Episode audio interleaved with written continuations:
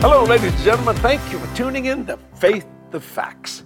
I just love you watching this and I love preaching to you just these five minutes. It's such a blessing of the Lord. I like the faith facts instead of just face them. You've heard me say that many, many times. And when you understand that, it's so powerful to flow and live a good life like as if you was in heaven. And I want to talk about this statement.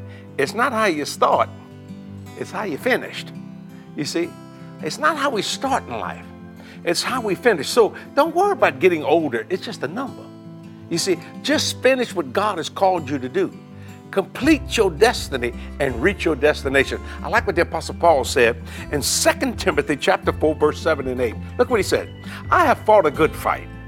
I have finished my course, and I have kept the faith. Henceforth, there is laid up for me a crown of righteousness, which the Lord, the righteous judge, shall give me at that day.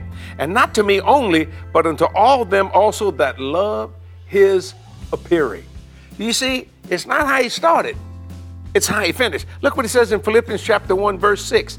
Being confident of this very thing, that he which hath begun a good work in you will perform it until the day of Jesus Christ. Isn't that a blessing?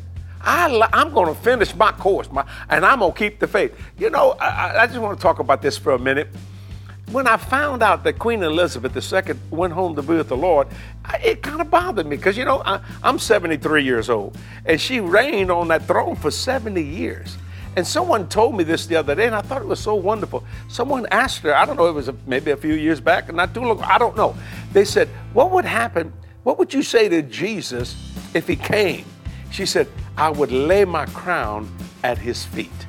Now, brother, that's a wonderful statement. She's now in the presence of the King of Kings, the Rose of Sharon, the Lily of the Valley, the bright morning star.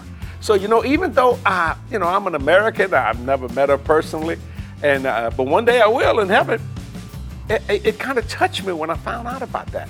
You see, and I heard people say on the, on, on the news, she never had scandals. Well, you know, she finished well. See, it's not how you start, it's how you finish. And think about going to be the queen at that young of age. You know, I wasn't expected to do that. But she made up her mind to do her duty. She said whether her life would be short or long, she would do her duty. Well, to the royal family, you sure had a wonderful grandmother, William and Harry, and, and, and, King Charles. What a wonderful mom, and Princess Anne, and all the royal family. What a blessing I got. That's, those memories are good. So if you get a little grief, and I'm to just talk to y'all for a second. If you feel a little, oh, you know, just think about the wonderful times think about the great memories. That's a wonderful thing. See, it's not how she started, it's how she finished. When I got born again on, on Labor Day weekend 1974, that's where I started my Christian life. Now, I see, do you think you're going to die? You know, to tell you the truth, I don't know if I will. Because there's a whole generation won't see death. That's what Jesus said.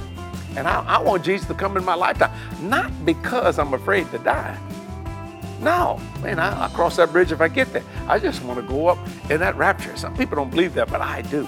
You know why? Faith that fact, and you'll believe it too.